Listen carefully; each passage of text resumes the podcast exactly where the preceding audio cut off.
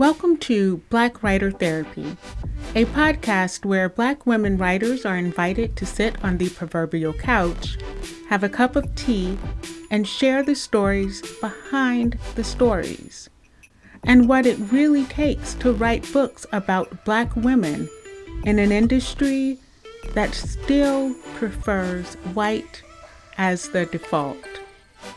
I'm your host, published author, and unlicensed therapist, Ella Shine. Black Writer Therapy is now in session. Session, Suzette D. Harrison, an award winning author, wife, and mother, who also holds a culinary degree in pastry and baking, is on the Black Writer Therapy couch. She and Ella discuss their love of happy endings, but why Harrison prefers to pen flawed characters in need of redemption. Harrison admits she loves crafting storylines with more twists than the 405. Ella finds out why she is so able to live as an unapologetic black woman writer. Hi, hi, Suzette D. Harrison. How are you doing? Good morning, Miss Ella. I am wonderful and loving this opportunity to sit with you. Good morning from California. I'm sorry. Look, let me apologize because I know you guys are like three hours behind. Correct. Okay, so it's like eight something. Where oh, right. no apologies necessary. are you an early riser? I am by nature. Now, okay. before I had children, don't bother me. Let me sleep as long as possible. Now I am. Okay. children, I don't care. I still want to sleep as late as possible, but they don't let you. So exactly. You're right. You don't really have a choice. You don't have a choice. Right. Um, I'm so excited to get into this chat with you this morning. But before we do that, I have to ask, how are you healing? Mm, what a fantastic question. I really started um, self journey of healing. I would say slightly before COVID, actually, and COVID just kind of ramped it up, but was maybe uh-huh. so before COVID, and I just kind of um, had a crisis in, in and of myself in a personal area, and that forced me and pushed me into healing. So one of the ways that I started my healing was reaching out to a life coach and actually, you know, talking with a life coach on a, a, weekly basis. And her story helped. She had gone through something similar and she was greatly at a great um, pool by which I was able to kind of step into a place of healing. And you know what's interesting is before this crisis happened, I just felt like I need there's something here I can't reach. There's something in mm-hmm. me that I need to get to, and I wasn't able to. And that crisis kind of blew it up where there was no you know there was no more rock to dig through it was open and exposed you know so that was one of the ways that i started healing and then i actually started a, I took a course with our reverend queen mother dr iyanla Vanzant. and i took one of her online courses and hun yes exactly look yes. at me what Yes, she was online. She was offering a course, and I took a course, um, it's spiritual warrior course, and that had that pushed me deep into that healing as well. And I've been following her ever since. So those are some of the ways through med- excuse me, meditation, early morning prayer, blessing my head every morning, doing a head ritual. Those are some of the ways by which I am healing. Of course, scripture and prayer, all those things. The ancestors welcome. Yes. No, you are speaking my language. Miss Harrison, you're oh my gosh, you're speaking. Suzette, please, Suzette, please. I, I know. Look, Southern girl. I yes, and I appreciate Southern that. girl. Okay. uh, wow, I love that. I love that you realized, or I don't know if you realized it, but I know a lot of women when we get to this certain point in our lives where it's like the bedrock is is kind of cracking, and then it you know something happens, and it's usually something small and just a little small thing and it shatters all of the bedrock. I don't know if most women are in the place in their in their mental state where they can say oh finally it's broken. Now i can sift through all those pieces and see what i want to keep to use as a foundation to rebuild and then i can see the pieces that haven't served me and i can discard them. Mm-hmm. or if it's a matter of oh my God, I'm broken. I'm mm-hmm. destroyed. I'm in pieces. And now what am I supposed to do? Like, what was it for you? Was it the, oh, good, that's broken. Now I can figure out where to go. Or, oh, what am I supposed to do with this rubble of me? No, it was a it was a blessing in disguise, actually. And not only did I get a life coach, I started first with a, a counselor, with a therapist, actually, mm-hmm. and then went to the life coach, segued into that. But no, it was something that was so needed and necessary, and actually wanted. I would not have wanted the circumstance, but mm-hmm. as I said previously, it was just like something was in me. It's like I've got to get down to the bottom. Something's not free in me, and i did of course i would not have chosen that experience but you know the almighty is the almighty and the divine. And the one thing that i learned is like my mother says you know what doesn't kill you makes you stronger. So i learned that you know it didn't destroy me. It destroyed some things in me but of necessity and helped me to get down to a purer place girl stop don't do this to me this early in the morning oh my word okay wait mm-hmm. Wusa. You up here. okay, wait. Okay. Oh my. Okay. Yeah. Right. And sometimes we have to break the rock. You know, we're um and I think too part of the issue is that, you know, we have this misconception of the strong black woman ethos and the capes that we're wearing those capes are not to our benefit. Those capes are dismantling us and weakening us and destroying us. We're hard we're brittle you know we're mm-hmm. toxic in a lot of our ways and ain't nobody gonna get nothing over on me and we're just so exactly. defiant and militant. And it's okay sisters for us to be soft and to be gentle and to be tender. And it's okay to have that breakdown because you're gonna build yourself back up but let yourself break. Exactly. So mm-hmm. Exactly. Um, when I say to you, you know, circumstances, it never comes in a circumstance that feels like it's the right thing, right? It's always Correct. through some circumstance that is like your whole life is blown mm-hmm. to pieces.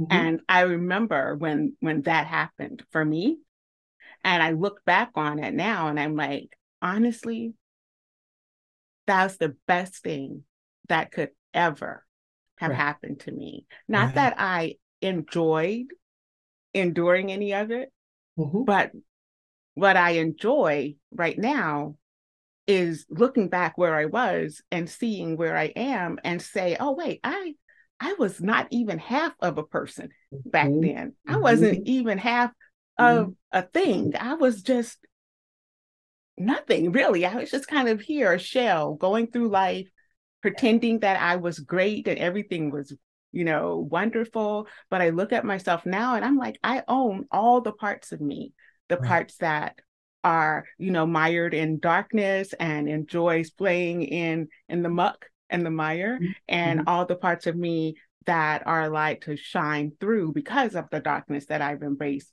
within myself. And that is such a like freedom that yes i can be soft i can be gentle i can be kind to myself kind to others mm-hmm. unapologetically and i can be me like just hey this is ella this is what you get if you don't like it then i'm not for you and that's okay right right right you know so yes.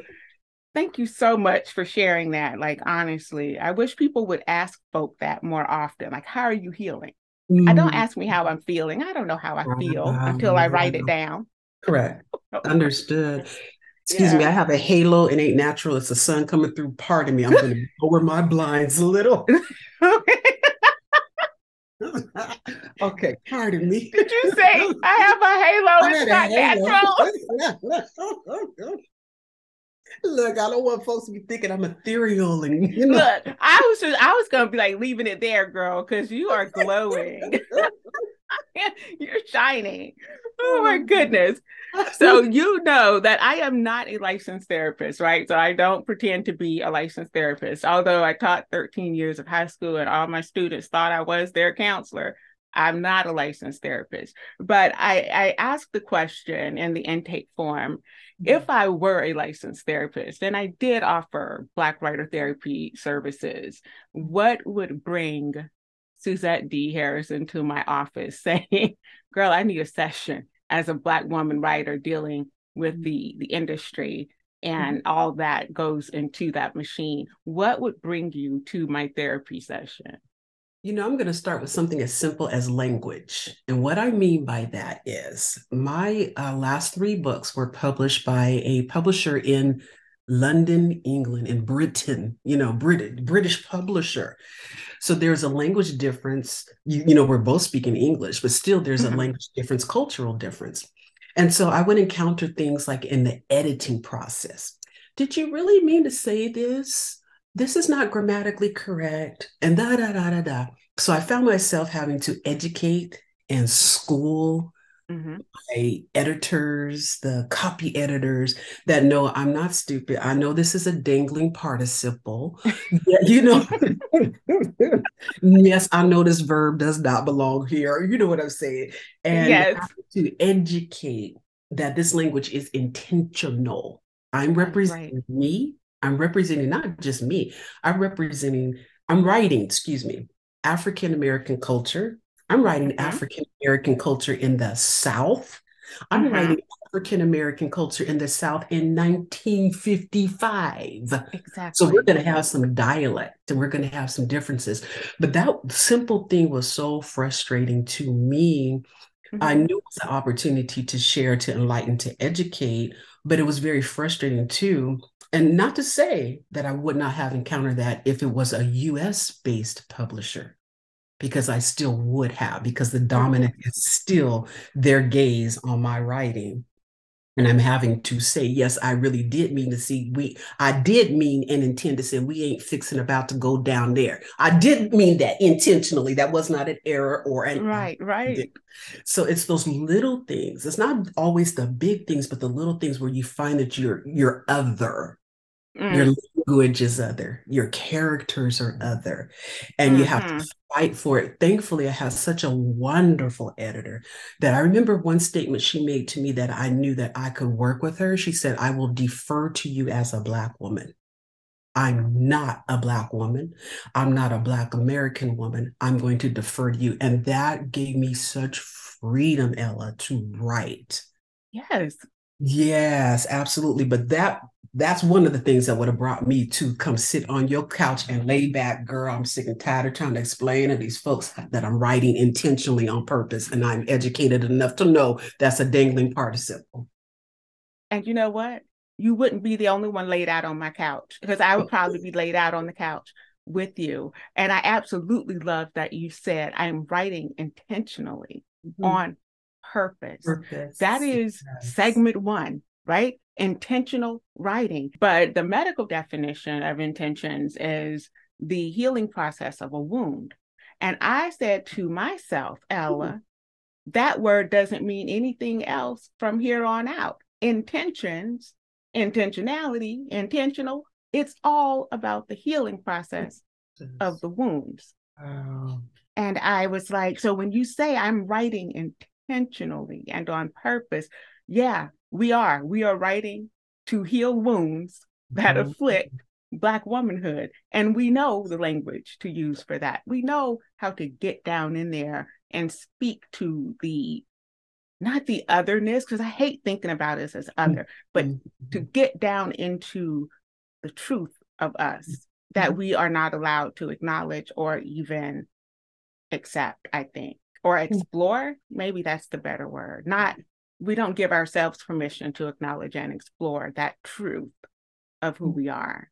So I love that you say, I know what I'm talking about. I'm mm-hmm. educated.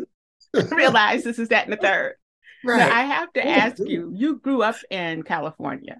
Yes, ma'am. How are you writing these Southern pieces of fiction so well? I'm just like, girl, you sure you're not from South Carolina? You have family here? What's up? So I'm third generation California. My on my mother's side, my grandmother, my mother, myself, California. My father was born in Mobile, Alabama. Okay. Have I ever been there? Nope. That's a whole other story. There, you know, separation of from my paternal family. But I've learned something through writing. It's like you can move, you can migrate, but your history, your if you're open, your history goes well regardless if you're open or not your history goes with you your roots go with you yes. but if you're open you can tap back into that place oh that you came goodness. from you can tap back into your origins and i'm very open and I open myself to spirit. I open myself to my ancestors before I write. Now, listen, I'm gonna preface all this with yes, I am saved, born again, spirit filled Christian, but honey, yes, and still, I believe in the not the ancestor veneration, the reverence, you know, the reverence of where I come mm-hmm. from, people that went before me and ahead of me. And I, I guess in some ways, I'm an old soul, and I'm earned that and gained that from watching my mother, even at a young age, how she loved being around the elders in the church and, you know, around the, and I kind of was like that. I like to sit and listen, child with big ears, little picture, big yes. ears. Yes. So to yes. answer, you know, that's part of my answer to the question. But I I have a love for the place that I've never been. Mm-hmm. I never even met my, and you saw that probably in the um dedication of Taffy, never even met my paternal grandmother who was back in the South. And I always had a longing to mm-hmm. know her, longing to meet her. So this allows me, this is a way to satisfy my longing by writing my Southern stories. And they're mine. They're my Southern stories, you know, and my people migrated again, they didn't leave the South. They it came with them and their mm-hmm. experiences and their language and their blood and the cooking and the way our culture was it came with them i remember one time um, in college i went to college a little later at the university, I should say, later um, after I had been married. And I remember there was a group of uh, freshmen that were touring, you know, potential prospective freshmen that were touring. So there were high school students at the time, excuse me, and they were from the South. And mm-hmm. I, we, I was like one of the hosts or, you know, guide, tour guides or whatever. And these young ladies, they asked me multiple times, Miss Ella, you're sure you're not from the South? And I was like, no, why? They kept asking me, Miss Suzette, are you from the South? No, I'm not. I'm from California. You sure? This went on and on. They were like, we were like fighting almost. I'm like, no, I'm not from mm-hmm. the South. But I also felt that as such an honor that there was something in me that they saw that resonated home. And it does it it really does. Like i'm you know just looking at you talking with you like you could be cousin suzette. Like you might be my cousin suzette. We don't know. We right. don't know because there is something innately southern about you but i find as a southerner that when i travel around the country and i meet you know random black folk there's something innately southern about all of us. Mm. and i don't i mean i'm sure you know, it has a lot to do that we we came in, like most of us came in through the ports of Charleston mm-hmm. and and then, you know, mm-hmm. dispersed or whatever. But there's just um, I don't know, when people ask me about being Southern, I used to be ashamed of it. I used to be like, oh, I can't mm-hmm. believe, you know, I'm down here in the South, a black girl, black woman, living on the same land my people were enslaved on, going to mm-hmm. school with the ancestors, you know, with the the people yeah. whose ancestors enslaved my folk, and I'm expected to be like what you know and it took me a long time to reconcile the fact that i actually am very proud to be a southern black woman because i know i carry with me the hopes and and the dreams and and right. disappointments even of mm-hmm. the almost right the, the idea of the almost we almost got this we're almost there so i think that's why i love your writing so much because you celebrate southern heritage and being i don't know just this kind of yeah, they it was an oppressive situation, but then look at what we were able to do. Look at what we're doing right now, even in spite of these systems still being in place. They just prettied them up and, and put some different clothes on them. But right. these systems are still very prevalent and still mm-hmm. look at us, look mm-hmm. at us shining. And it's just the your phraseology, the way you you okay, I told you I was gonna fangirl, so here we go. Uh-huh. The, the, phraseology and it's lyrical and and and I'm like I feel like I'm dancing with your words mm-hmm. and I mm-hmm. feel like I'm dancing with your characters and I have a crush on Rome Ellis, like oh my god, oh my god, make it two Ooh, of us, girl, hunty, hunty. That makes two of us you were wrong on every level. when I tell you I have a thing for redheads. Oh, watch out now. I said, if I ever found me a brown man with some red hair and freckles, that was it. That was it. It was over, all done. And you made Rome. You made him.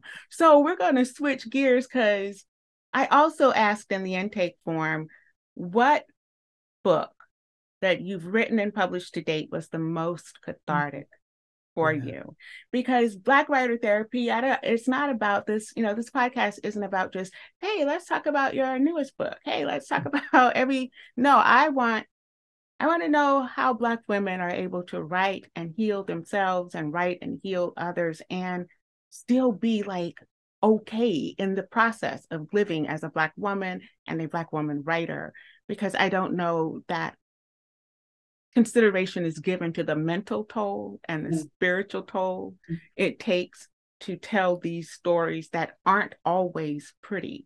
No, exactly. And to to kind of, you know, be the conduit for that situation. So the book that you you you said was your kind of it had to be taffy. And I thought about it. I hadn't read Taffy yet. I just finished reading my um my name is Ona. Mm-hmm. I, I'm, I'm just, we'll have you come back. We'll talk about that. okay. Oh you. Okay. Anyway, let me move on. Fangirling. But you said taffy, and I said taffy.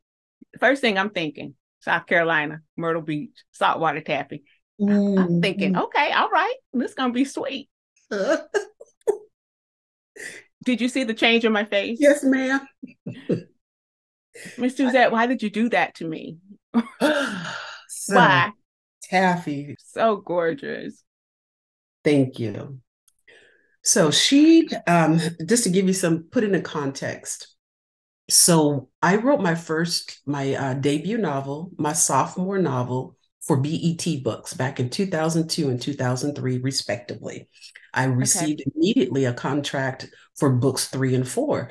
Unfortunately, life got to lifing, as in the economic crash, uh, the depression, or not depression, but yeah, it was a contemporary depression. It felt like a depression. Yeah. was that 2008? Was that around yeah, 2008? Yes, exactly. It start. That's when it really hit. So at that time, my um, publisher at that time decided, well, we can't take that risk. The market's crashing. Mm-hmm. We're not buying books. We're going to withdraw, rescind your contract. So I, wow. What? What? Because you're not a household name and you know we can't take that fiscal risk. I went into like pity party mode. Oh my gosh no i don't i lost my contract. But again a blessing in disguise. I do believe that all things do work for, together for our good. Mm-hmm. blessing in disguise in that my first two books were what was hot and popping at the time. Terry mcmillan was busting things open with waiting to exhale. I jumped on that bandwagon and I decided, well, I'm going to write some feel good friendship books as well once that contract was rescinded, Miss Ella, it, yeah, I have my pity party, but it also sent me to a place of um, incubation. Mm-hmm. What, and I started asking myself questions like, what kind of writer do you really want to be? Do you want to continue with trends or do you want to write something different? And the answer to self was, I want to write something different. So it put me in a place of uh, solitude by myself you're going to figure out what kind of writer you want to be. And this little glimmer of this story just kept bugging me. And I had even pitched it to my editor, and she's like, "No, you have to stay, you know, with your with your genre. You can't switch yet. You're still building. Stay with your genre." And I could not let this little story go. It just kept bugging me in the back of my mind. So when that contract rescinded, that gave me the opportunity to investigate. Well, I'm a mm-hmm. free agent. I'm not signed on with anybody. I can go and I can investigate. And that's what I did. And I started investigating. I started asking the why questions. And that little glimmer, that story just started to grow and to build and grow and to build. It was totally different. It was not the feel good friendly. It was deep. It was African American historical fiction. And it was down, like I said, it goes down to the marrow, the roots, the bones, the blood. And like, what is mm-hmm. going on here? But I stayed with it. And that's where Taffy came into fruition came and I shopped her. I got an agent. I started, we started reaching out. And the agent was like, oh no, after she saw the manuscript, she was like, no, no, thank you. So here I am a free agent again. I'm reaching out to publishers. I'm querying. I'm getting all kinds of rejection letters left, right, and above. And thank you. We wish you the best. So here I am. What am I going to do? And it's like, mm-hmm. you can self publish. So I started learning how to researching, learning how to self-publish. And even after all of that, Miss Ella, book is edited, it's you know ready to roll. I'm still afraid. I don't want to move forward. to the point where my husband's like, you know what? Either you gonna push the button, it's gonna be you and me. Push the button, approve. Let's get this going. Because he was sick of me. Exactly. he was sick of me.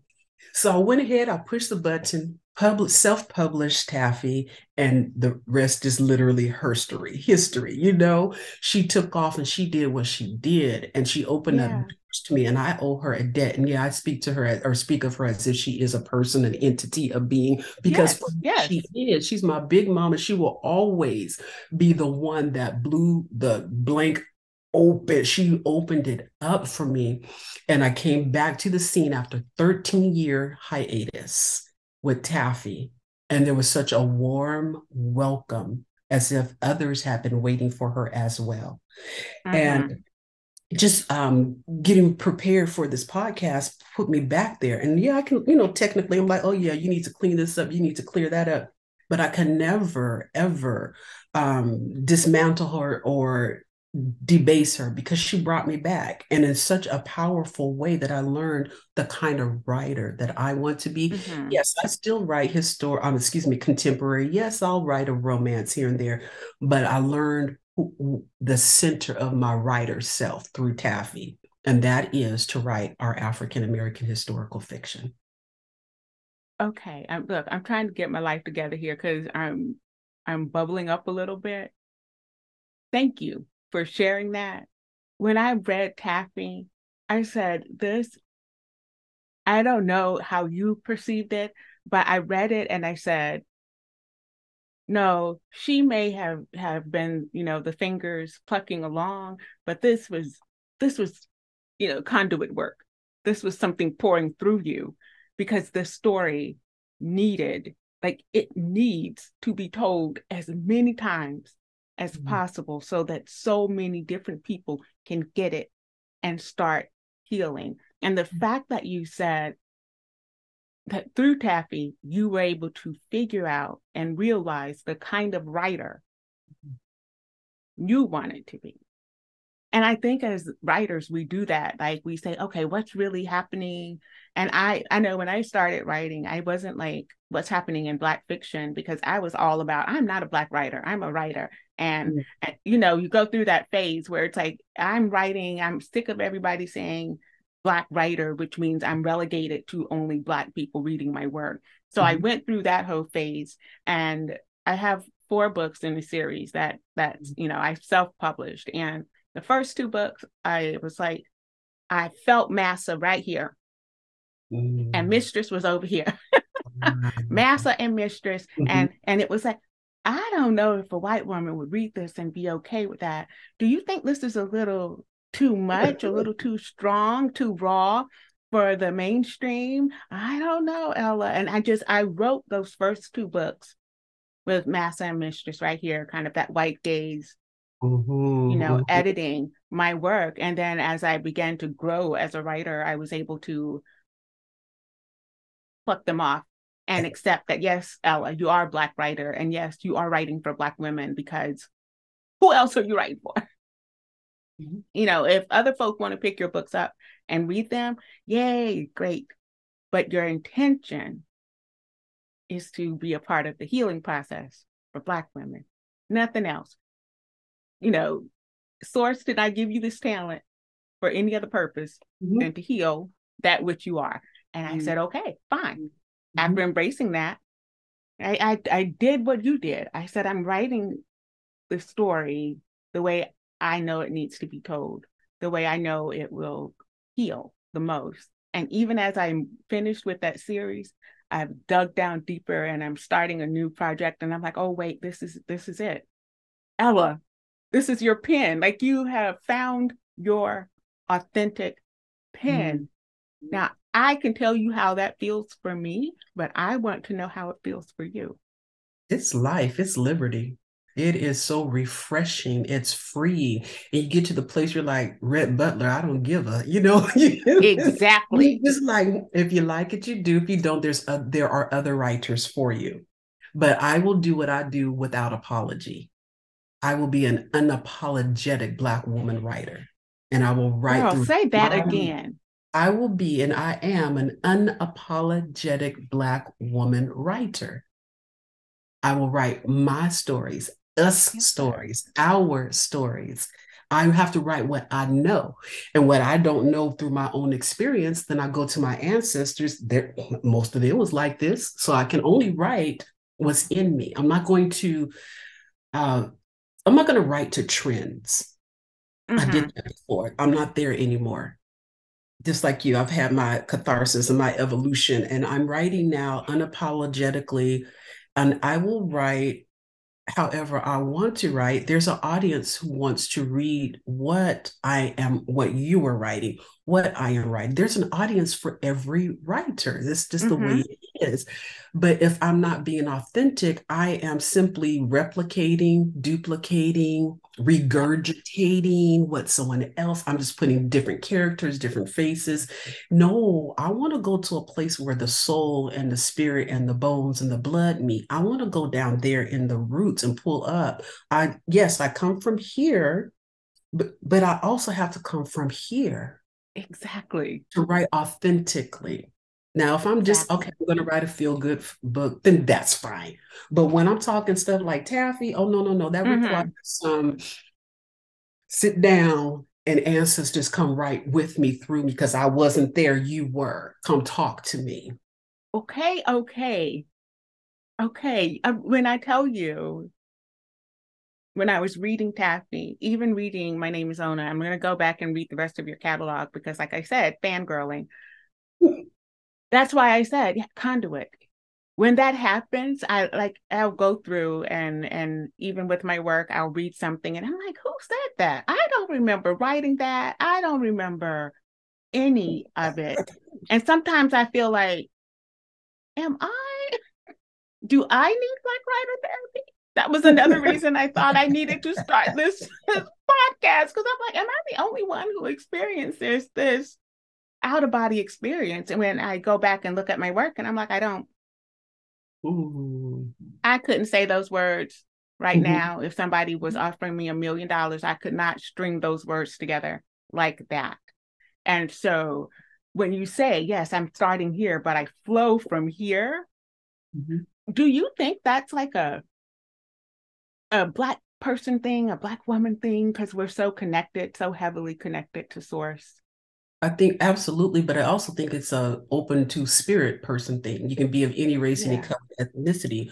Um, we are our genuine selves, and we're going to open up to the spirits that we believe yeah. in, or you know, to the Creator and to the the magnificence of the world and the universe that we believe in.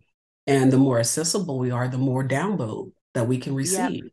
and that yep. we can get. So, but there, I do believe that we have a special place as Black women writers, as women of color writers. But I'm, I'm Black, so I'm going to talk to me and talk to you. That's, That's exactly. So without again, without apology. This is not about being mm-hmm. exclusionary. This is just who I am. I can't speak what it feels like to be a white woman writer or an Asian woman writer. That's not Mm-mm. who I am. So I can only speak about what I am. I believe um, there's a, a book I encountered in college. It's called Faces at the Bottom of the Well by Dr. Derrick Bell. And what he's kind of positing, or his premise is, you know, that African Americans, by our experience, are considered, you know, at the bottom of the pole, so to speak. We're at the bottom. Mm-hmm. Black people are at the bottom, then Black women are really at the bottom. Indeed. So that can be a detriment or it can be looked at in a negative or it can be looked at as we are the bedrock of mm-hmm. the bedrock. So yes, I understand it's um, looking at it in socio-economical terms that you know we're underneath, but I choose to look at it as I'm at the bedrock. I'm at the foundation, and that's the place where I choose to pull my stories from, from the roots, from creation, from the origins. So that's where I'm going to go to get my stories. That is beautiful, Suzette.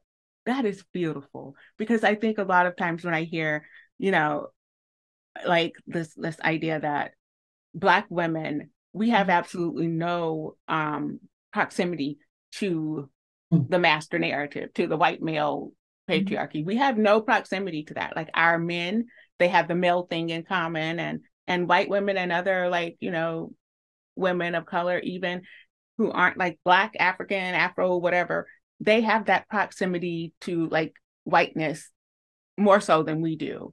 And but black women, we have no proximity to any of it at all. And I love that you're like, I'm not looking at it as we're so far removed from that that we are relegated to something but no we are the bedrock we are the blueprint we are the original and that is why we are set apart at least mm-hmm. that's how i'm interpreting the bedrock situation that we are set apart because we are the blueprint and the original. Mm-hmm. and you get your stories from there. So i'm going to go ahead and i'm going to i'm going to pivot real quick because you touch on some stuff in taffy and, and i think the catch the catchphrase for miss suzette d. Harrison is unapologetically.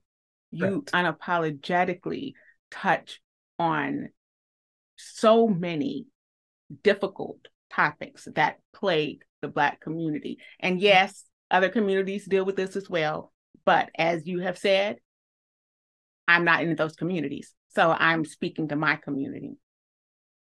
Now, I'm just going to go down the list. yes, ma'am. And I just want you to know that after I read Taffy for the third time, because oh. sometimes oh. I have to go back and read stuff over and over because I'm like, wait, did she give me that breadcrumb to prepare me for this? Oh, you did. You did. I had to throw the Kindle several times, but you did you prepared me. Thank you. So I'm going to go down this list and I just want to hear a couple of like, oh yeah, I was blah blah blah. I this needed to be said because. Are you ready? Oh, because you messed me up. You messed me up. Yes, in ma'am. a good way. A good okay. way. All right. Childhood sexual exploitation. Mothers pimping their daughters out for their own benefit and gain. Woo. Did I intend to go down that route? Yes and no. So Taffy came about. I mentioned earlier, I never knew my paternal grandmother. That was my father's choice. He had enmity and angst with his mother. And therefore, me and my sisters, my sisters and I never got to meet her. Mm-hmm. He was, let's just, okay, it's you and I. My father was the product of my grandmother having an illicit connection with a married man. My grandmother was a teenager. So I'm going to assume that she was the guy taken advantage of. She was a teenager.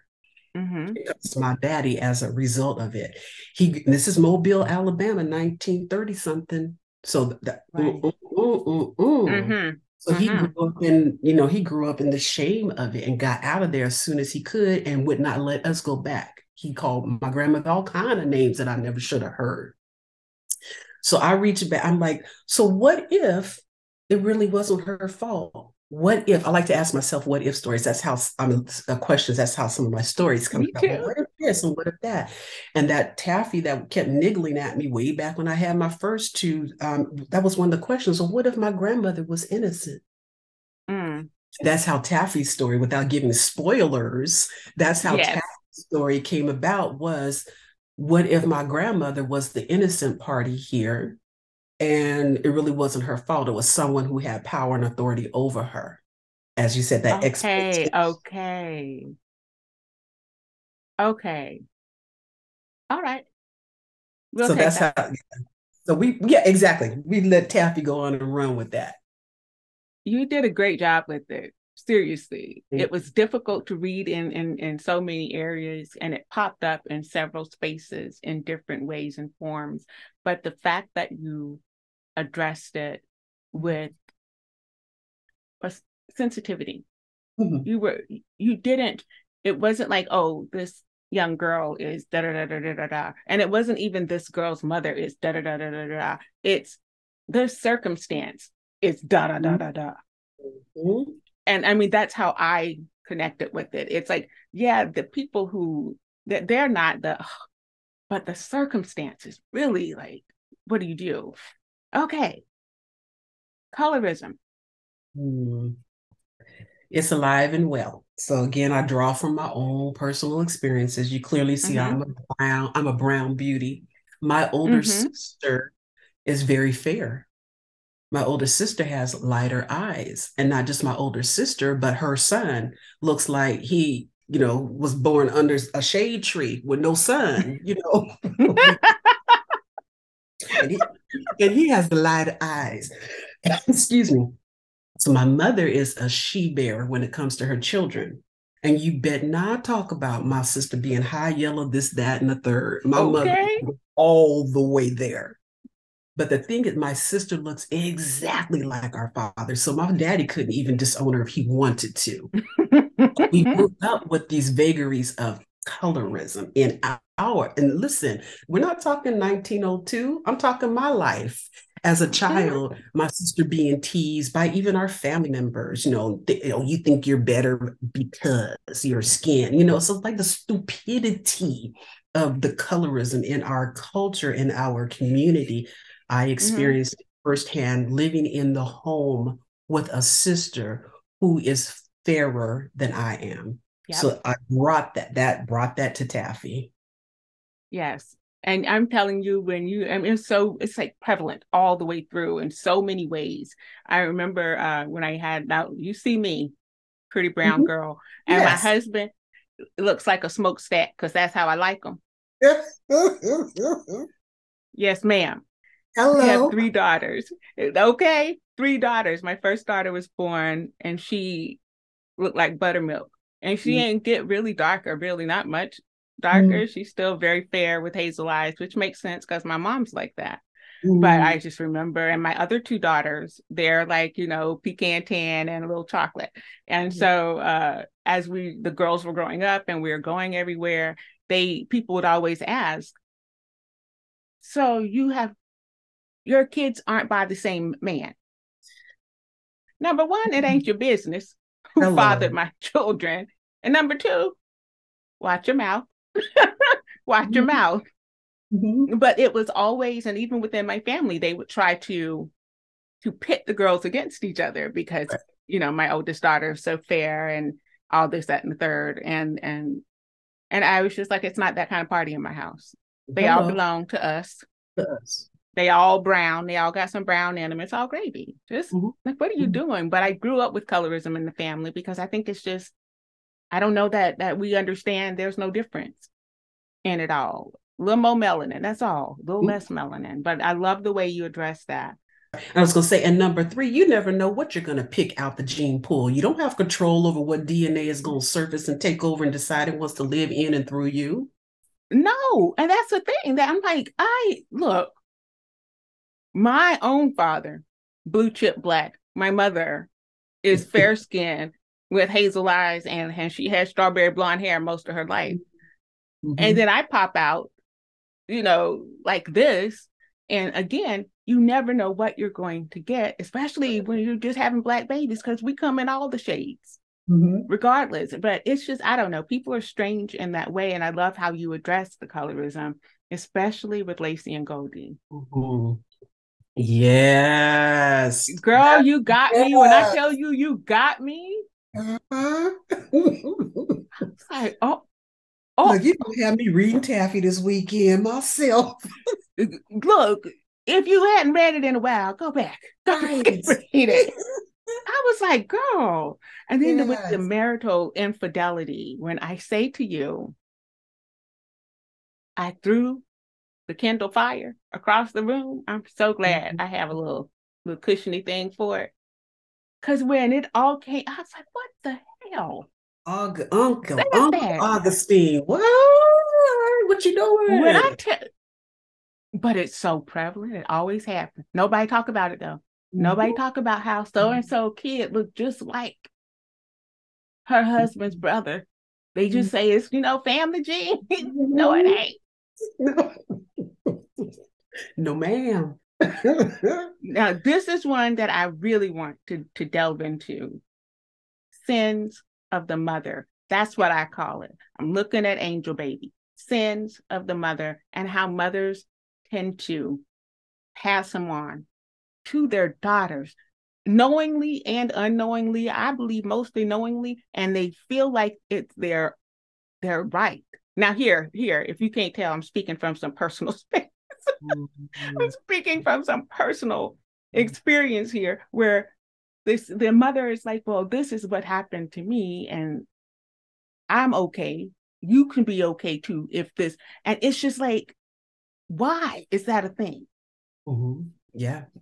I love that you say sins of the mother because you know we patriarchal society in the Bible, sins of the father. You know, that's all we talk, you know, you know, that's what comes to my mind first is hearing in scripture the sins of the father passed down to a thousand generations, mm-hmm. but the mm-hmm. sins of the mother, and you're so right. And it's like, and we teach ourselves silence, and we teach ourselves secrets, or we're taught secrets, we're taught silence, and what goes on in this house stays in this house. And Girl. baby, need you to do this for me. Go on and do this. It's gonna be okay. And we see that with Taffy taking on the sins of her mother and being mm-hmm. to bear that sin in silence, being made to um, uprooted your whole life, uprooted you geographically, took you away from what you love, took you away from your spirit core, all the things. And here from you who are, you love who you love. Rome Ellis up here brokenhearted because your mother's sins are on you and your mother's and requiring you. You got to even move geographically. You can't even stay where you were born and where all your people are and your new new is and all your power okay. is. Now here because of what your mother did. And now it's asking you to bear it in silence. And you're strong and you're young and you can rebound and it's going to be okay, honey. No. And it was okay. Seven years of living in that was not okay. And Taffy decided I've had enough. I can't do it anymore. So, you know, unfortunately, things like that happen, happen in our culture. They happen where you have to do something that your mother didn't want to do or you have to you know be responsible for your mother. You have to be the caretaker. You have to you know whatever the case may be. You have parents that are you know maybe the mother's on drugs whatever and now i have to cook and now i have to clean. Or like in my mother's situation my grandmother was not on drugs. My grandmother was tired. My mother's had like six there were six girls growing up together at the same time. My mother's braiding hair my mother's cleaning, my mother's cooking, you know, mm-hmm. all of mm-hmm. those things. So it's like burden and onus gets placed on shoulders of the young um, inappropriately and unfairly and unjustly yep. sometimes. Yep. Uh, again, you're young, you can handle it. No, I can't. I'm a child. Exactly. I am a child. At least I would like to be a child for as long as I can be. Right. Why do I have to bear something you don't want to? Because you had the power to shift it onto me. Mm-hmm. I, didn't, I didn't ask for it. I didn't do this. Exactly. That was so poignant and the way you you wrote it you didn't tell me anything as a reader which is beautiful and thank you you allowed me to discover it as everybody else in the book discovered it as all of the other characters learned what really had happened, I learned what I had not one clue. Oh, and and some people may say, "Oh wait, but then that's like a plot hole." No, Heifer, that's good writing. that is that is when a person, that's when a, a writer is showing you what is going on, not telling you. I had no clue that that was going to happen. And when it was revealed, I, like the rest of Bledsoe Town, was like, what? What the, the hell? And then I'm looking at the mother, excuse my French, bitch, how could you do that to your kid?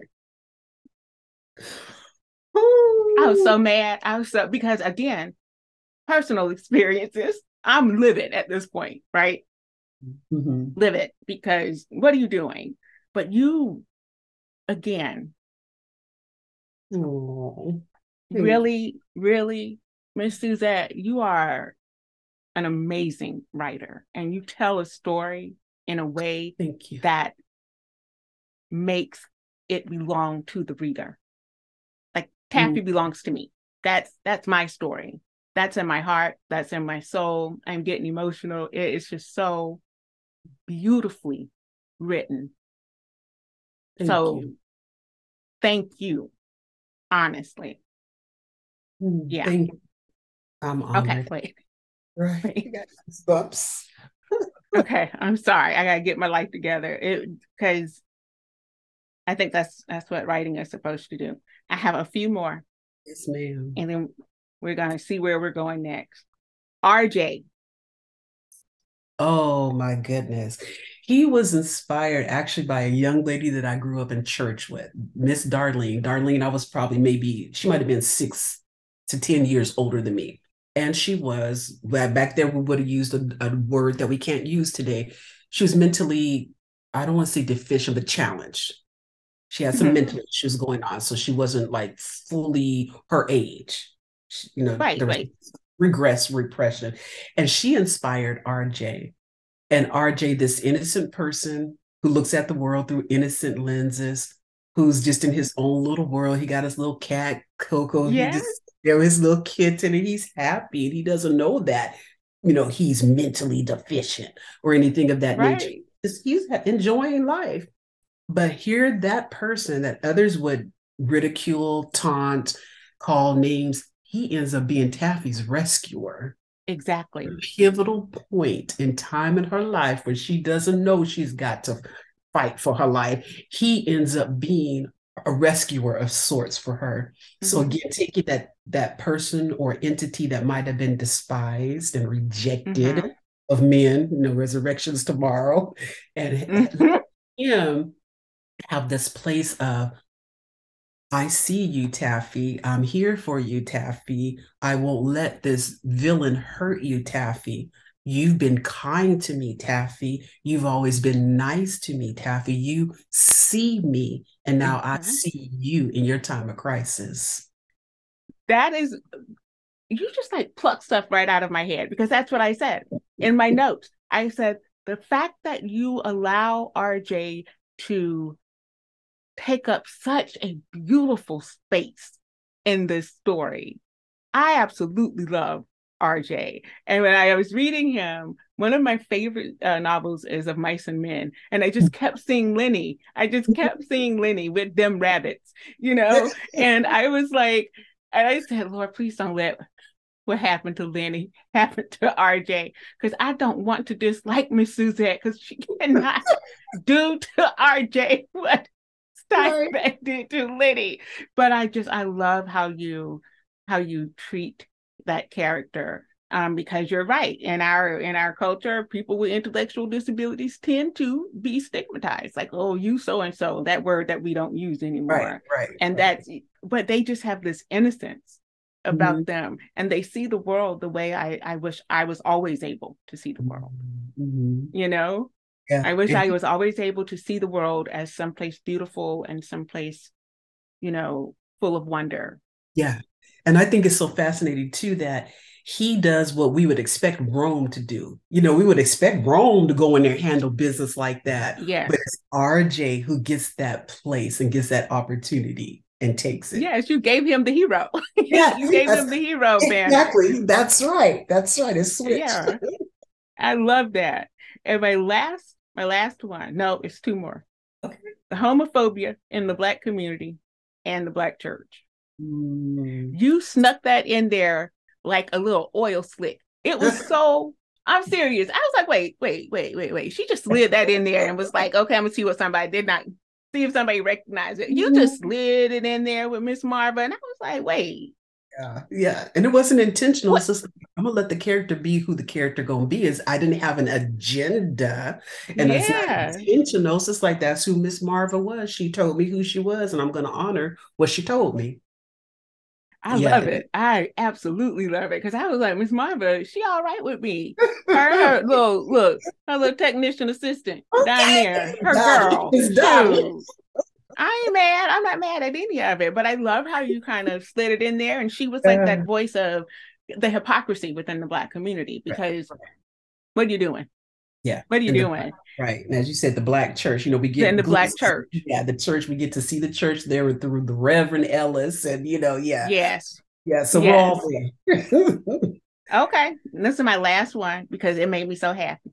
Sexual liberation and autonomy. Here's here's my little take on it.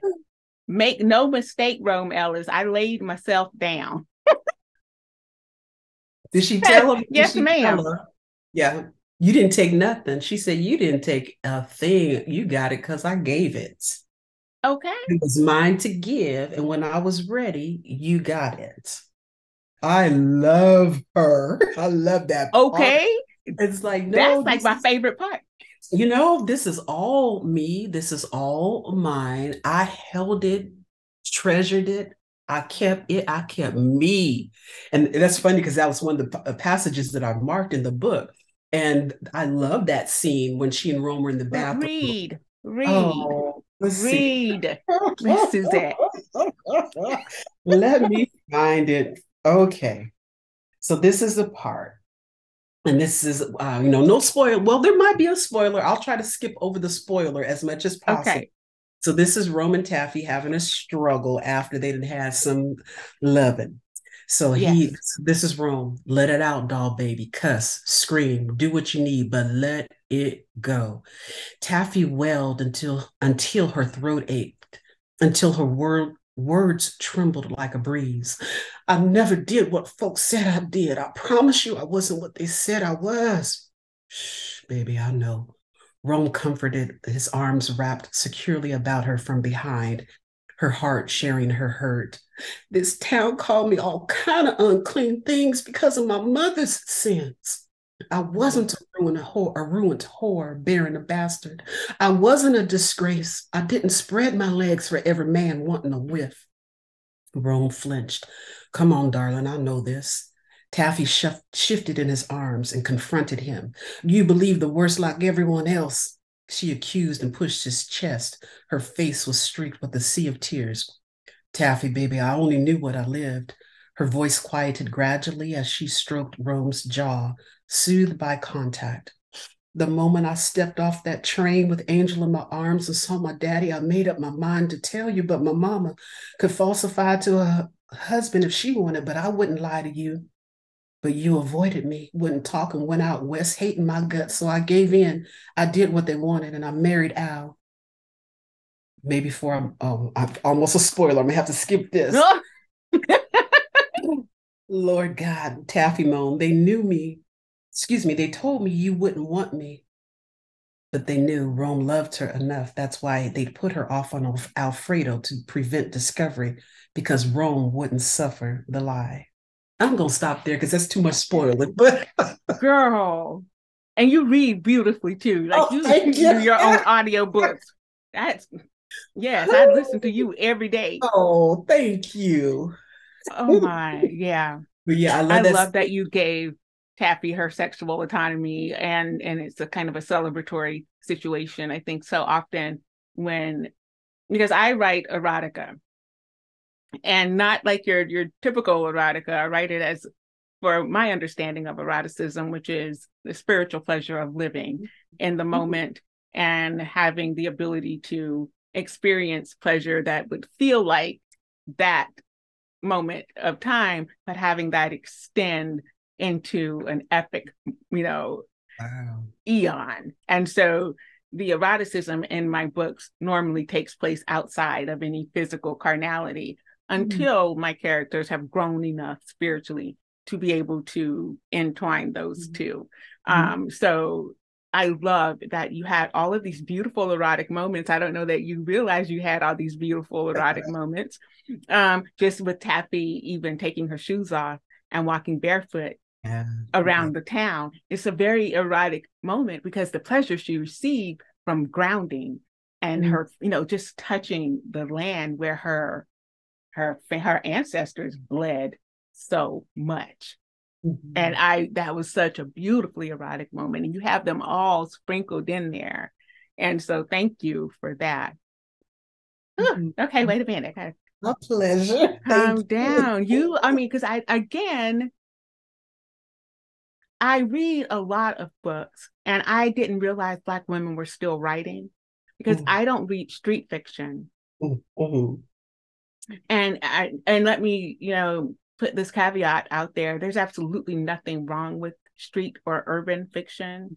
Um, it's not my wheelhouse and it's not my experience because I'm just a country girl, you know, and so I I can't write I can't resonate with that. Mm-hmm. And in the 90s, we had all of, you know, Terry McMillan and all the other folk, they're out there writing. And then for some reason, I just couldn't find any Black women writers who wrote the things I loved reading. And I fell into, you know, reading all the other stuff. And then I was like, I'm in this kind of renaissance of rediscovering Black women writers, and I am just like filled, overflowing with appreciation for all of you who have continued, even when Black women fiction stopped being trendy. Mm. You know, stop being the thing to go to after the heyday of the 90s. So I'm, I'm rediscovering all or discovering all of you. And so um, I've become an insta fan of oh. Suzette D. Harrison because you tell a story that just, again, says, hey, it belongs to you. I put it out there, but it's your story. So thank you for that. Thank you. Thank you. I'm appreciative and that's affirming and um, it's encouraging, you know, because I know that my books are not for everyone and that they're not the popular genre and it's not the popular audience. And so I still have to, you know, it's like I want to write what I was put here on earth to write, not what I force myself to write. Mm-hmm. Yeah. yeah. That makes sense. Thank you. Okay. You're welcome. And we have like like a couple of more things to go through.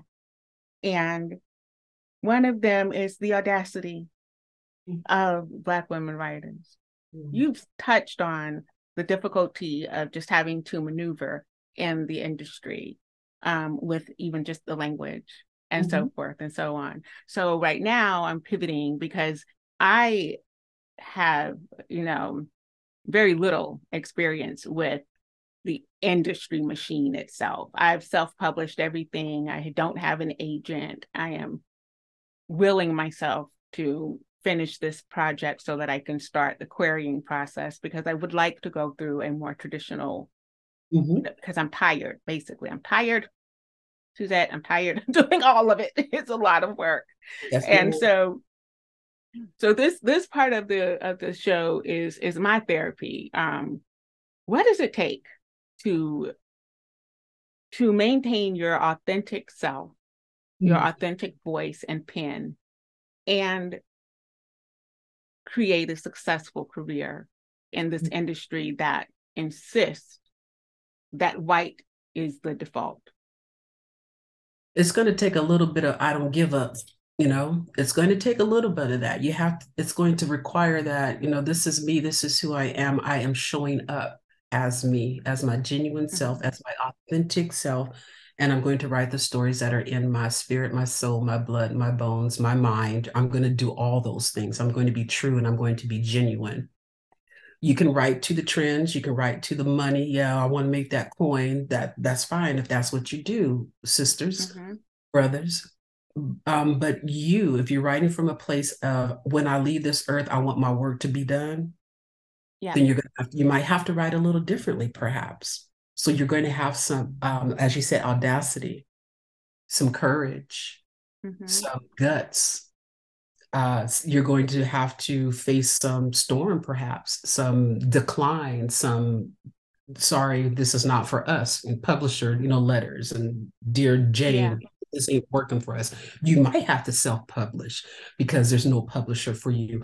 You might have to go and find publishers of color there are black published women out here publishing books now you might have to find your vehicle that says yes this is what we need. This is what we're looking for. This is what we're willing to take a chance on.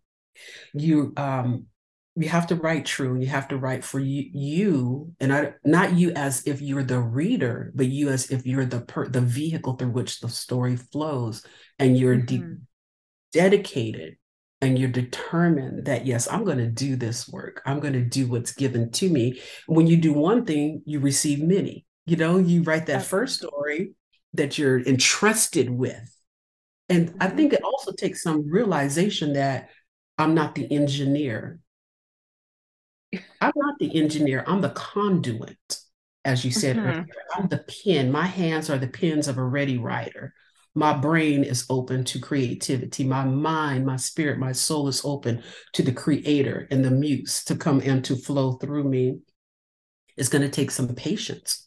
If you're out there, you you know if you are going the traditional route, you have to get your ed, uh, excuse me, your agent, your eight for most publishing houses. Then the agent has to shop the book, and then you have to get the contract, and then you have to be willing to wait 18 to 24 months before your book even gets on the shelf. So it's going to require tenacity, endurance. It's going to require patience. Mm-hmm. If you are self-publishing, as you said, Miss Ella, you're gonna have have every hat there is to wear, you're going to wear it. Yes, you're going to farm out work. You might get a graphic artist to design your cover for you, unless you are a skilled graphic artist. You're going to get an editor to edit your book for you.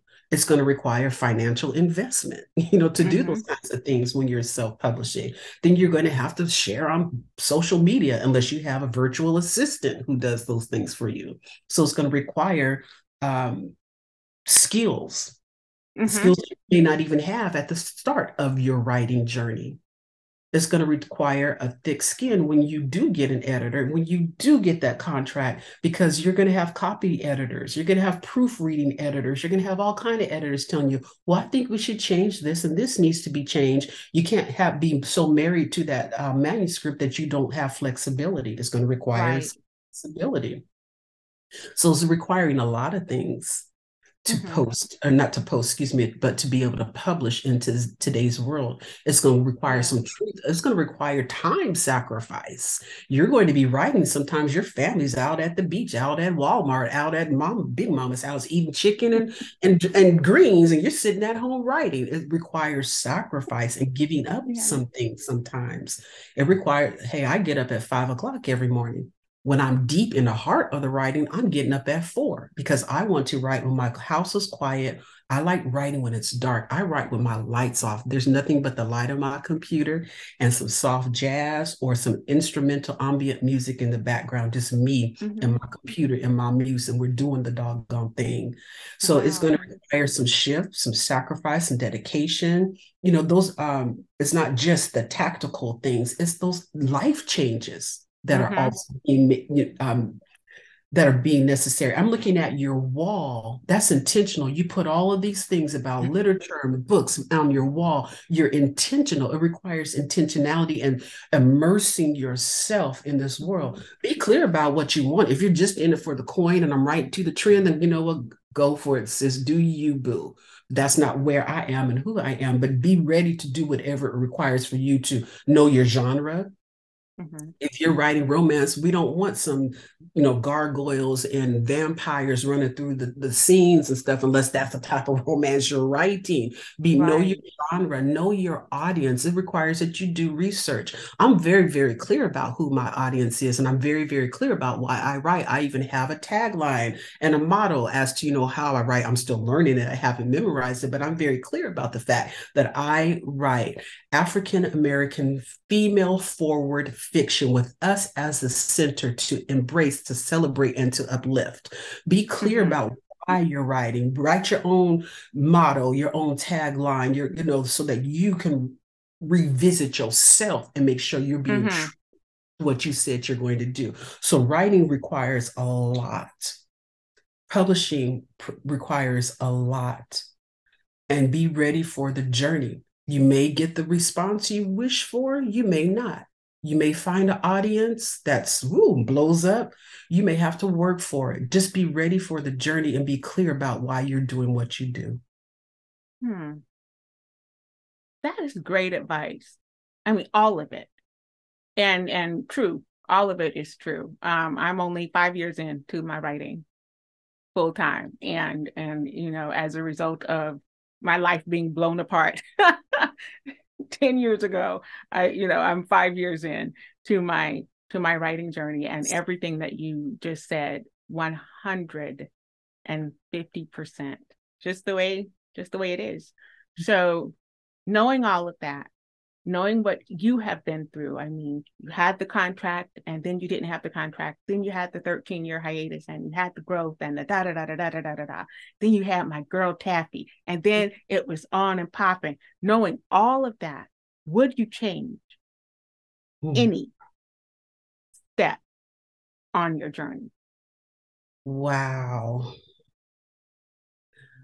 That is such a phenomenal question. Would I change any step on my journey? I'm going to say no, only because I've come to a place where I trust that my steps are ordered, mm-hmm. steps are divine, mm-hmm. and that mm-hmm. I experience what I experienced because it was heaven intended, creator intended, and it was for my good. Yes. What yes, I sure would have loved that 13 year hiatus to have, you know, been narrowed quite a bit. Absolutely. Yeah. It wasn't. And it allowed me to incubate and to marinate and to discover who I was as a black woman writer. So mm-hmm. no, I wouldn't uh the saints used to say it. I can't say it the way they say it. I wouldn't exchange, I wouldn't change a day. I can't remember the saying, it was old saying, but no, I wouldn't change anything, I'm very grateful for where I, am. Would I like more coin and notoriety? Oh, yes, honey, absolutely. I'm a person, I'm human. But I'm very cognizant too that my timing is divine. Mm-hmm. You know, mm-hmm. I believe in divine timing. And I also know that I was obedient to what I was supposed to write when I wrote Taffy.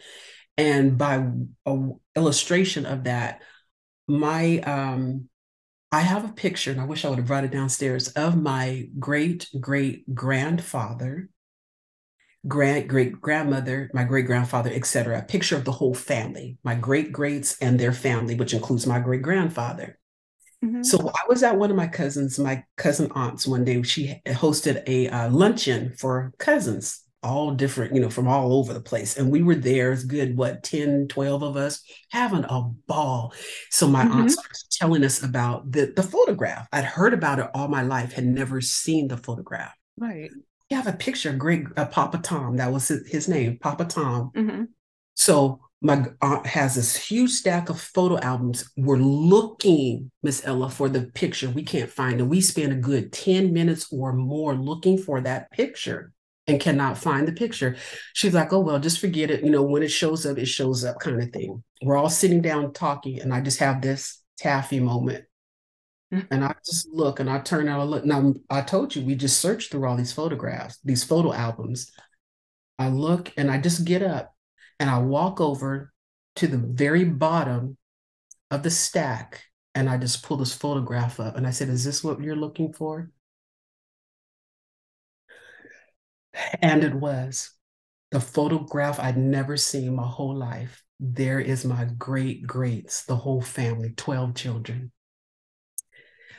And that was a taffy moment. And I remember sitting down saying, This is a treasure chest that opened because you were obedient to writing taffy. Yeah. yeah. Had a phone call with my father once, and he's telling me about his aunt, my great aunt Ida, and when he finished describing her, Ella, you know who I saw and knew who I wrote in Taffy as my Aunt Ida, who I never met, Nunu. Nunu. I knew you were going to say Nunu.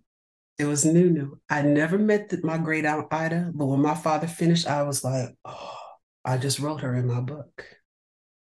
So these are the treasured, for me, treasure chests began to open after I wrote Taffy in a spirit of obedience. God, that oh, that you said it. That you said it.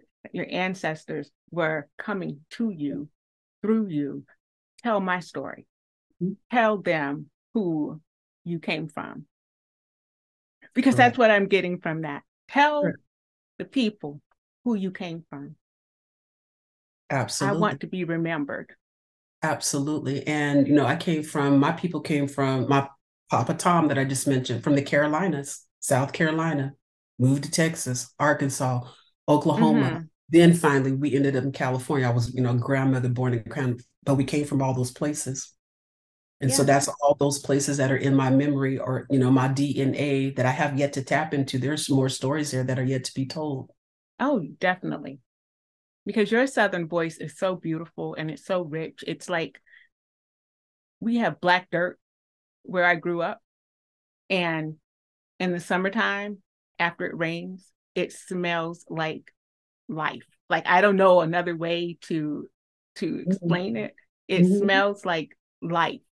And it's just dark, rich, black. You don't have to go buy dirt to grow anything in it. You can throw a seed from an apple And literally, something is going to grow in that rich black dirt. And it's always moist, it's always warm, and it always smells like life.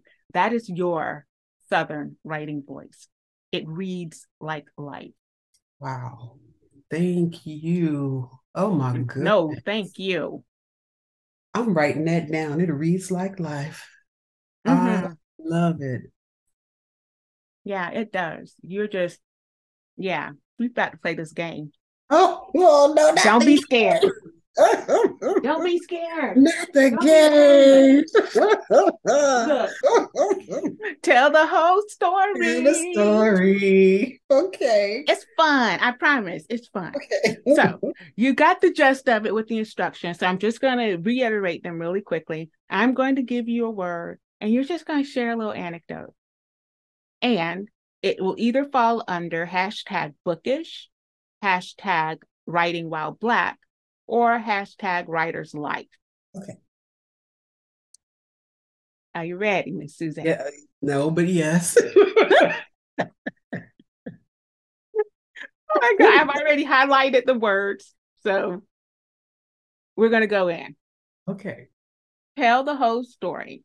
First letter S, sexiest. My sexiest hero that I have ever written is hands down Rome Alexander Ellis from Taffy. Hashtag writer's life. Hashtag sexiest redhead ever written. Okay. oh, look at sorry. Girl. Yes. When I say I love me some Rome, Hunty, I love me some yes. you know my character's last name is ellis too. My oh my gosh. is ellis. He yes. is a darker version. He's a dark version of rome. Okay, okay. yes honey. That's my book babe. And mine too. I hope you don't mind sharing. I don't. The more love the merrier. Okay hashtag writer was that writer's life? Yes ma'am. Okay uh second word telling? Oh, the telling of. Okay, I'm just going to stay with Taffy. Taffy has a gift of clairvoyance, and her name mm-hmm. is knowing. So when you said telling brings knowing to mind for some reason, because knowing is that spirit that tells Taffy how to live, where to go, what's waiting for you, what you need to do. She's that wisdom spirit. So that telling, uh, mm-hmm. for, just knowing to mind for me. So that would be hashtag writing while black. Okay because that is one of the things I think people don't get about Southern literature that we have so many different ways of knowing Black Southerners, ways of knowing, ways of being, ways of moving that have absolutely nothing to do with the physical space in which we occupy. Yeah. And I love that Nunu and uh, and Taffy had that. They were they were deep into it. So thank you for Conjure Woman and Hoodoo and the, okay. and the ways of knowing. Yes, ma'am. Great job. If you if you didn't know I was Southern, I bet you know now. right, right. Your third word, oh, ownership. Ooh, ownership. Okay, let me think. Okay, I'm just gonna stay with Taffy because that's where we are. We kind of talked on this earlier, the ownership of herself, the ownership of her sexual self, the ownership mm-hmm. of her mm-hmm. body, the ownership of her virginity, you know, the yes.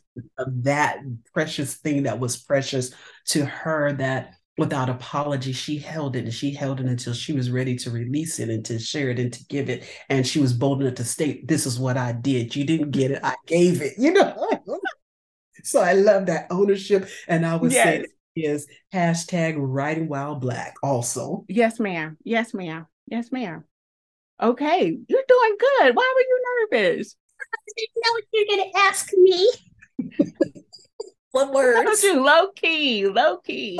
um, we are fourth word R, reality check. Oh man, Re- mm, reality check. Okay, let's see. A good reality check in Taffy. Again, that same scene with Rome, of course, um, but the reality check for her mother her mm. mother really needed to get checked, had to get checked. Her mother was so out of order. And um, Taffy had to just tell the thing and do, you know, Mama, this is the way it is. I can't bear your burdens anymore. I can't bear your sins anymore and then you know her mother goes and has her own little private reality check and you know ends up burning down the house you know as a result of coming face to face with herself and her own past and demons and mother. That was a real reality check. But what i love on that reality check she meant that fire for her own demise. And here come Aunt um the auntie I can't remember her name Aunt Vesta. Vesta, yes, Aunt Vesta uh-uh, baby. No, you're gonna live with what you did. You're going to she live. was the reality check. Yes. She yes. was the reality check. And I love that you did that. I love yeah. that you did that. When she went and set the house on fire and she's losing her mind. And here's me yeah. thinking, because what a white woman thing to do. What are you doing? this is not how we handle stuff. What are you doing? Okay, you're not gonna burn it down like this fire next time. No, um, Vesta said, Nope, you coming on mm, You did it. You, you did it. You're gonna live with it. Come on out. Look, and it seemed seemed like she was doing something nice and and benevolent, but um, mm-hmm. no, no, you gonna deal with this. Me and you, we gonna be best friends. you slept with my husband. My husband and his kid. I Ooh. couldn't have his kid because of what happened to me. So now mm-hmm. we got a kid. Me and you. Right together. Best. Me and you best. I love her. She was not a major character, but right. then she became this like at the end. Uh-huh. And watch out and see what's gonna happen. Okay. Step around and find out. That's what Vesta said. Right. Reality check. Hashtag writer's life. yes. And the last word, you did great. If I were giving points, like you get all the points. Oh. I don't know what you're gonna win, but you know, time with you. I don't know. Look, I can't adore you more than I do okay, already. Time with you. So, that's a prize. That's enough then. Thank you very much. You Your go. last word. Why? Yielding. Oh, that is such a beautiful one. I think Taffy really had to yield. She had to yield in so many places, and especially to herself. And she, mm-hmm. you know, mm-hmm. started off running. I'm running away. I'm going to grab my mm-hmm. Out of here. We're going up north. And she had to yield to love. She had to li- yield to her heart. No, I, I really do want this man. This is the man that I've always meant mm. marry, the man I always meant to be with. So she had to yield. She even had to, you know, yield to knowing and apologize for not listening, for not heeding, mm-hmm. hearing, for not obeying. So, you know, she yielded to um, yielded in that aspect as well and yielded making mm-hmm. peace with her gift in some regards. You know, I have to make peace with this. No one told me, and I wasn't listening. So that um, I think there was like a sweet surrender for her, um, as another word for yielding, a sweet surrender mm-hmm. for that she had to encounter and under, undergo. And I'll call that hashtag writing while black. God. Uh, have you fallen in love with Taffy again throughout this conversation? That's what I was saying earlier that just knowing that we were going to come on here and discuss it made me go back to Taffy and I pulled, you know, pulled her up physically and I pulled her up on my computer. I've always been in love with her and I always will be in love with her because of what mm-hmm. she did for me as a woman as a black woman as a black woman writer. But yes i get to fall in love with her again and i'm even you know going to go back and maybe doctor up some things a little bit and that's a privilege of being a self-published author. If i find that typo i can go back and fix it. If i find oh no you mentioned her name too much use she as a pronoun i can go back and right it. right. So i'm still in love with her and i always will be. She'll always be in a sense my muse part of her mm-hmm. will always be a muse for me. She'll always be an inspiration for me. So I thank you for the opportunity to go back and touch her again. Oh gosh, you are welcome. And thank you for just, I don't know, putting her out there. It's beautiful. You are beautiful. And not just you in your physical space, but you, you that resides within the physical, just absolutely beautiful and and iridescent even. So mm-hmm. I thank you so much for spending this morning with me and sharing so much of yourself, inspiring the whole nine yards. And I hope that this is not the last time that mm-hmm. you and I are speaking and connecting in any way that we can. No, absolutely not. By no means. It's like when you meet a fellow spirit, you stay connected. You know, you meet the fellow spirit. And I've been interviewed by several different people in different situations. This one is like, I went home. I got to go home with you. I got to go home with you and be there, you know, in my Southern roots with you. And that is like priceless. Yeah. Because, like you said, you know, you grew up in, it's like you start getting ashamed of the South and all that. But it's like we who left you saw the the the migration of us coming back. You see Atlanta just mm-hmm. blew up, the new black yep.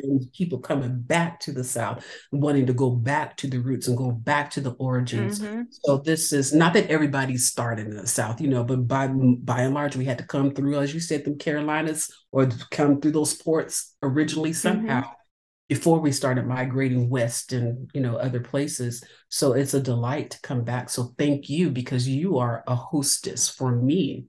You not just a hostess here literally but you get to hold i get to come home today with to sit here with you. I get to go home. And if you ever want to come home and you're in south carolina really i am here. My door is open and look, even if you're in North Carolina and you go to see your baby and you want to meet, it's an hour and a half up the road.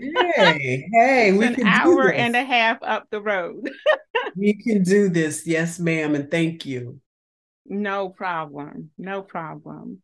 So is there anything you want the listeners to know, like what you're working on next, the best way to get in touch with you? Anything? Yes. Well, my website is SDH Books, Suzette DH. So SDHbooks.com. I love connecting with readers. Always say that and always mean that. That's like one of the rich and rewarding parts mm-hmm. of being mm-hmm. an author. One of the most rewarding parts is being able to sit with readers and let's have dialogue and let's talk about yes. literature talk about this book. I always walk away, oh, I didn't know I meant that, or oh, I got new enlightenment myself. I wrote the book and they're giving me enlightenment. Exactly. so it's such a rewarding opportunity. So even on my website, there's a, a section called Book Club Love, where book clubs can go and in, you know indicate interest in me coming and sharing with them virtually, sharing time with them virtually. Mm-hmm. So I love that. So, you know, by all means, my books are available there. My books are available on Amazon and uh, Barnes and Noble, et cetera, every place that you would normally look for a book, you can find my book there. Um, of course, you know, readers' um, reviews are pivotal in that you know, I could say all day long, I bet bake the best bread ever, but you say oh, you know, this girl can bake some bread, then others want to come and eat. Yes, exactly. so the reader's review is, you know, is very important. So I always appreciate that when a reader will take time. That's the way you can get back to an author is taking time mm-hmm. to, you know, review a book and share so that others may want to come and read it. Um, but the thing that I would want to say, you know, um, not in closing, but just in wrapping up, is that I am honored to be a woman writer. I'm honored to share this time with you. And it's such a privilege. And it's such a, you know, it really is an honor and a privilege. And I'm appreciative of these spaces where we can be free and open mm-hmm. and sharing without apology and without fear of um, censorship um, where right. I can be my authentic Black woman writer self. I can come on here with my wild afro this morning without a care, you know, knowing that I'm in a safe place and that I'm with my sister. So I yes. appreciate you, Miss Ella, for having me. I appreciate you for opening up and sharing your platform with me because you didn't have to. And I'm so appreciative that we connected and that now we will stay connected, you know, in support of each other. Thank you for joining me for this session of Black Writer Therapy. Be sure to follow and leave a review wherever you listen to your favorite podcast. And keep the conversations going on Instagram using our hashtag Black Writer Therapy. I'm your host and unlicensed therapist, Ella reminding you to be kindest to yourself first, always and in all ways. See you guys next week. Bye.